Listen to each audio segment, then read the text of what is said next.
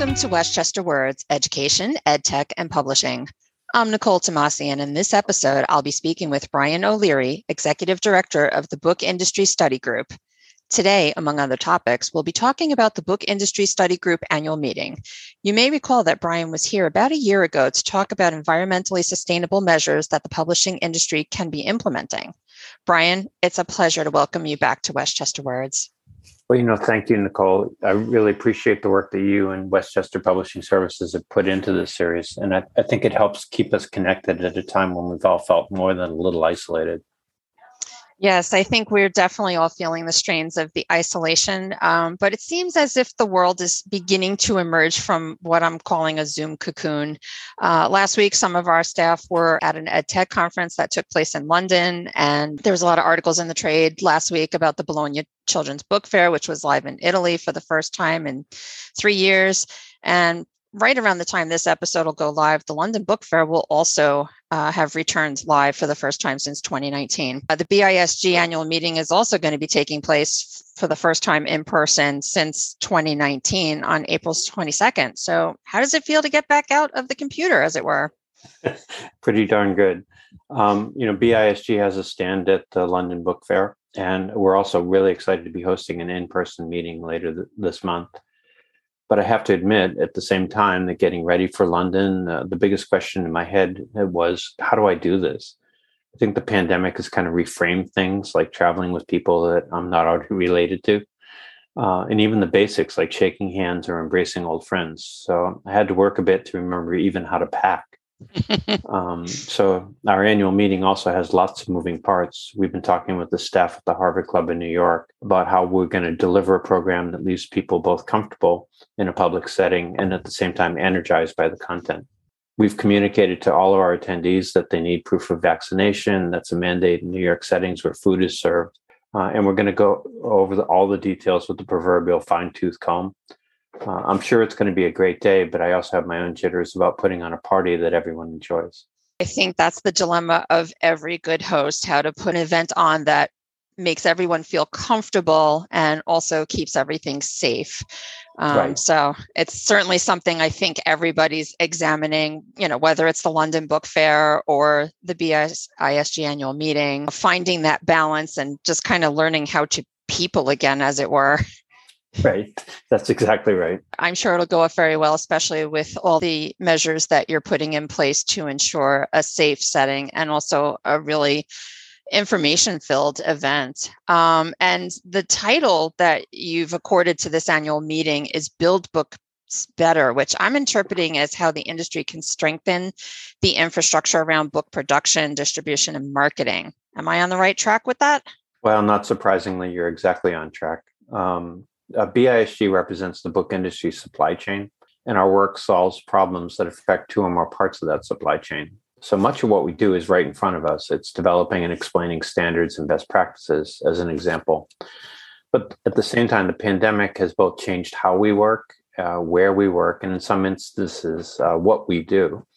Uh, our five committees metadata rights, subject codes, which is the BISAC committee, supply chain and workflow, have all been working on ideas on how to strengthen how we make books. And this meeting will shine a light on that work and some other ideas that we think are that are important.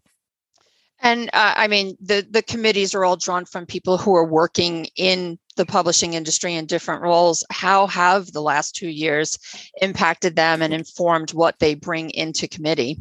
We have about 400 volunteers in our membership. I mean, it's kind of an astounding number. We have 180 plus corporate memberships, but uh, people, staff from those companies uh, are what make our committees go. We have a fortunate break because we're national in scope. So we shortly after I started, since early 2017, we've conducted all of our committee meetings with a virtual option.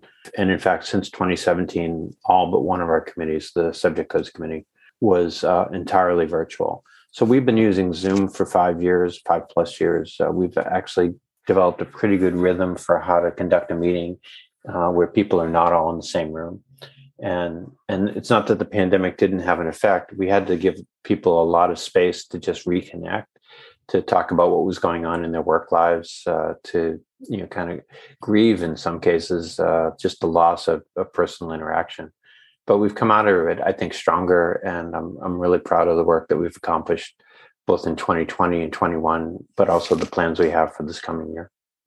I didn't realize you guys were such Zoom experts. I should have been like leaning on you guys when we hopped onto Zoom towards the end of 2019. You might be the only person who would learn from us. So, the, uh, so or this is the only instance in which you you generally are ahead of the curve for uh, technology, and um, this is that one area. Well, I, I, thank you, but if you've ever seen me work a computer, you might take that back. So, um, to get things back on track here, what can you share with listeners about the sessions that'll take place during the annual meeting? Sure. So, our, our keynote is actually Michael Pietsch, who's well known as the CEO of the Hachette Book Group, one of the big five publishers in the trade space in the United States. Uh, they most recently acquired Workman last year. We know he's going to offer an important perspective on the challenges facing the book industry over the next few years. We're going to follow that with the panel that I described a minute ago. We're going to hear firsthand from our committee volunteers about how we build books better. Uh, that will be followed by a conversation among three associations about their efforts to make book publishing more diverse, equitable, and inclusive. Uh, this is a continuing challenge and opportunity for our industry. And we'll hear from the organizations that currently include AU Presses, the Association of University Presses, and the Association of American Publishers about their work. Just before lunch, we'll talk about future proofing your work. Uh, Joshua Tallent of Firebrand Technologies, who's a BISG board member and an active committee member, is going to look at change as the uh, what we describe the new black. You know, with the idea that being willing and ready to adapt is the coin of the realm. And we'll try to answer three questions: uh, Where do you start? How do you know what the future might look like? And will this environment ever end? So maybe we don't answer the third question. That's a lot of ground to cover. He's got a half hour. Uh, He'll cover it well, I'm sure. yeah, we're efficient. Lunch at our meetings is really fun. Uh, we give highlights for the year, or in this case, we'll probably cover some of the past three years because we haven't met since 2019. We'll vote for new directors and approve the budget for the coming fiscal year. Um, and as exciting as that is, we also get to honor two people, Joe Gonnella, most recently with Barnes & Noble, with the Sally Dedecker Award for Lifetime Service, and ProQuest's Pat Payton, uh, one of BISG's really most steadfast committee members, will be recognized with our Industry Champion Award. We're also planning to welcome a company uh, as an industry innovator, and uh, stay tuned for an announcement on that. We, we wrap it up with a closing session that brings together two people who made last year's virtual meeting a lot of fun. One, your own Westchester Publishing's Tyler Carey, and Kind World Publishing's Patricia Stockland, And they're going to be looking back across the day to offer a short list of ideas and initiatives that the industry can implement to improve how supply chains work. They get the last word. I mean, I think Tyler, you always want to give them the last word. Uh, but we're also hosting a reception after the program to give old friends and new friends a chance to catch up in a somewhat less formal session. Oh, that that'll I'm sure be very welcome to all of it. Uh, the sessions sound very informative, and I think people will come away with a, a, great appreciation of how much ground we've actually covered in the last few years. And while there's still a lot of ground to go, it seems like we've learned some of the tools and strategies that we need to put in place to make that process go more smoothly. At least that's my hope. I think um, so. I think so, and I, I'm proud of the work that we've done, but I'm also proud of the industry as a whole and uh, this will be a chance to celebrate both. Yeah, uh, it should be a really great day. Um, and to anyone who's listening who wants to register, you can click on the events tab that's at the top of the BISG homepage and click on annual meeting 2022. And what's really great about this, Brian, is that you're opening it up to everybody. You don't necessarily need to be a member of BISG to take part. So it's a great opportunity to see how being involved with BISG can be a benefit for you or your company. Brian, the publishing industry, kind of like the larger society, it documents, has experienced so many shifts over the last few years, as we've both touched on. And that can often serve as a catalyst for improvement and change. What positive changes are you seeing within the book industry? It's a really great question, uh, Nicole. You know, book publishing is the business of connecting content to markets. Uh, and I think the last few years have improved our understanding of the markets we need to reach and the communities who can create the content that those markets deserve. Um, the pandemic has also opened our eyes to the possibilities of workflows that are not centrally maintained or, or necessarily staffed in a single location. I think we're also more aware of the areas where we fall short in serving uh, various aspects of our community. And I feel like all of these things are both positive and I think motivating for the industry as a whole. Do you think that it's bringing in more people? I mean, the trope out there, if you will, is that publishing is such a New York City and surrounding areas industry. And I think at least I hope that people have seen over the last few years that while that's one hub, there are various areas throughout the country where publishing is very strong. And maybe this remote aspect is allowing more people to come into publishing in regions that are far away from New York City. Are you seeing that? We're seeing some of that. You know, I think that the hire, hiring occurs only at the when when there's an opportunity. People were a little bit slow at the start of the pandemic um, to add staff, and uh, as things have kind of become the new normal, I, I, think you are seeing people more willing to, for example, uh, live with remote work or live with somebody who only comes into the office periodically uh, for for purposes that make sense for the, whatever the process or department is. Um, but I think you'll see a greater expansion of that going forward. You know, there are good centers of publishing that are not in New York. You think of San Francisco, I think of Portland, Oregon, where mm-hmm. uh, Portland State University has a really strong master's program. Um, you you can also look at Canada. Uh, there there are all these things that are really significant opportunities to engage people who otherwise either would not be involved in book publishing or could not afford to, uh, or did just for lifestyle did not want to live in the greater New York area. I think those are all good things, and I think it will help us, particularly with respect to diversity, equity, and inclusion, uh, because it's it's one of the things I think that's a roadblock if it's if you're geographically centered. Yeah, and um, let's not leave out the Chicago region too. I mean, we've got uh, Sourcebooks out there, and University of Chicago. There's just so much great publishing coming out of that region of the country too. Thanks for saving me. Uh, you can put in Minneapolis and um, and even Dallas. So it's you're you're right that there are just many good centers, and there could be more. I don't think uh, publishing needs to be a New York business and you know with things being more remote i guess in a way that kind of makes things a bit sustainable too because there's less travel involved and it seems kind of auspicious to me that the date chosen for the BISG annual meeting is April 22nd which also happens to be Earth Day. So I'm guessing there might have been a little intentionality around scheduling that. A little bit. Okay. I, I I'm on to you. Do you have any updates about the Green Book Alliance that we had discussed the last time you were here or any other sustainability initiatives? Sure. So after uh, since in the time since you and I last talked about it, uh, we put up a website, greenbookalliance.org, that includes resources, studies, and links of interest that we add every week. Um, we've started a new series. We call it Green Supply Chain Journeys that asks companies five questions about their sustainability efforts. In fact, I'm out in the uh, field right now trying to get more companies to contribute uh, answers that we post. Uh, we're meeting every other week with BookNet Canada, BIC, which is Book Industry Communication, our UK counterpart, as well as BIC's Sustainability Project Manager, somebody they've hired on a contract basis. And we're mapping out other projects and initiatives. Uh, one of them in particular that you'll see this year, we're developing a checklist for publishers to use and talking about sustainability with their trading partners so that, you know, effectively the trading partners understand the questions and can give more satisfactory and hopefully more consistent answers over time. That sounds great. And uh, we'll uh, include a link to that website uh, when we post this podcast up on ours. So, in addition to the regular committee sessions that BISG conducts, you've also been running periodic supply chain lunch and learn sessions. Curious how that's going for you guys.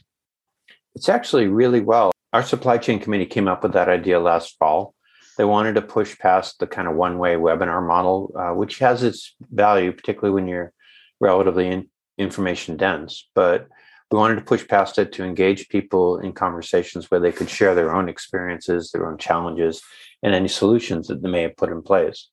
Um, obviously, in a non proprietary setting. So far, we've talked about building better printer relationships. Uh, we've talked about prospects for the paper market, which are probably not as good as people would like uh, forecasting as a topic, and sourcing. And on April 19th, we're planning a conversation around inventory. Uh, these sessions are actually open to BISG members and non members alike at no charge because we're really committed to fostering a conversation across the industry.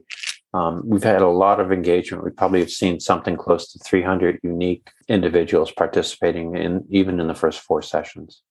That's nice. And, uh, you know, from the webinar that uh, Westchester did um, about a week before we recorded this um, podcast, you know, the paper is very much on the minds of publishers everywhere. And uh, we had Jim Featherston from Worzalla on, and I, there was just more questions than he could possibly answer. But he leaned into those points that, you know, building better relationships with your printers and getting out um, into and having those discussions far earlier than publishers are traditionally used to is going to be so key to making sure that the projects get to market when you want them to get to market.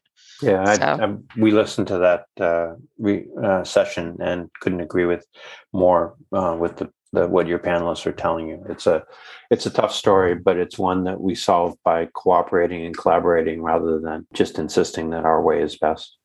Well, luckily, this is an industry that, at least to me, seems like one where there's a little bit more cooperation. You know, it's a friendly competition, but you know, when the chips are down, everybody pitches in and and cooperates for the good of the larger whole. It seems like. Yeah, I think printers will tell you it's really hard to print without paper. It is. No two ways about that. So, in the spirit of cooperation, if people are interested in becoming more involved with BISG, what are some ways that they can do that? Well, you know, we're a membership organization, so a lot of the opportunities accrue to the people who are part of the companies that have joined BISG. But that's not the majority of the folks who might be listening to you today. Uh, we're not monolithic in how we provide access to our work. Uh, the brown bag lunch series that I just described is an example of that. So too is the contact form for submitting proposed updates to the BISAC subject code list. It's available on our website and open to anyone who wants to use it. Um, you know, sometimes companies are interested in our work, but they're not quite sure they're ready to join. And we often have them sample one or more of our five committees. Uh, they meet each month on a set schedule. Most of the committee meetings are just an hour, although subject codes meets for three hours, it's more of a commitment given its responsibility for maintaining the BISAC subject code list. We sometimes need subject matter expertise that isn't immediately available in membership. And when that ha- happens, we try to find and invite folks to join us when we're talking about things they understand better than we do. And we don't put a price tag on that. We just simply say, we're trying to solve this problem. You know, I think about it this way, you know, ultimately BISG serves the industry, not just our members. And so we're offering insight into standards and best practices that benefit the supply chain as a whole. Even if you're not sure about getting involved with BISG, your pro- company probably needs some help solving a problem that was either created or is happening elsewhere. And that's our sweet spot. So I would invite any company listening today that's struggling with a metadata problem, rights, supply chain, subject code, or workflow issue to bring it to us. Uh, we may have an answer already. And if we don't, uh, we're often well positioned to either find or create one. Well, that sounds like a very generous offer, and you know, definitely in the spirit of cooperation and for the betterment of the industry as a whole. Um, you know, and on the flip side, there's probably people who have solutions, and if they want to share them, then it seems like an ideal forum to do so. That's exactly true too. You know, I think that uh, there's a a value within BISG when you participate, but there's also um, we learn um, you know, there, there isn't a day in this role, and I've been doing it now for more than five and a half years. There isn't a day in this role when I haven't learned something new. It's it's to the point where I'm not surprised anymore because it's a natural part of the the role. But I think that that that really underscores what you've just said, which is that everybody can contribute in this industry, and they often do. Brian, thank you so much again for coming on and, and sharing an update. Always good connecting with you. And I hope the annual meeting will be a success. Me too. Thanks.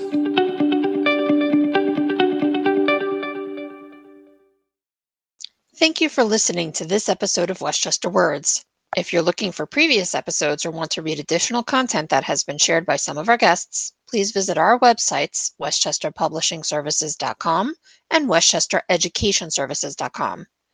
For an international perspective, check out our sister podcast, Westchester Words UK and International, available on the Westchester Education UK website, westchestereducation.co.uk, or wherever you stream podcasts. We love hearing from our listeners and welcome your emails at westchesterwords at westchesteredsvcs.com. Tell us what you enjoy hearing on our podcast or suggest topics that we can cover in future episodes. Speaking of future episodes, I look forward to having you join us for the next episode of Westchester Words when we'll be having another engaging conversation about a topic of interest to the education, edtech, and publishing communities. Until then, stay safe, be well, and stay tuned.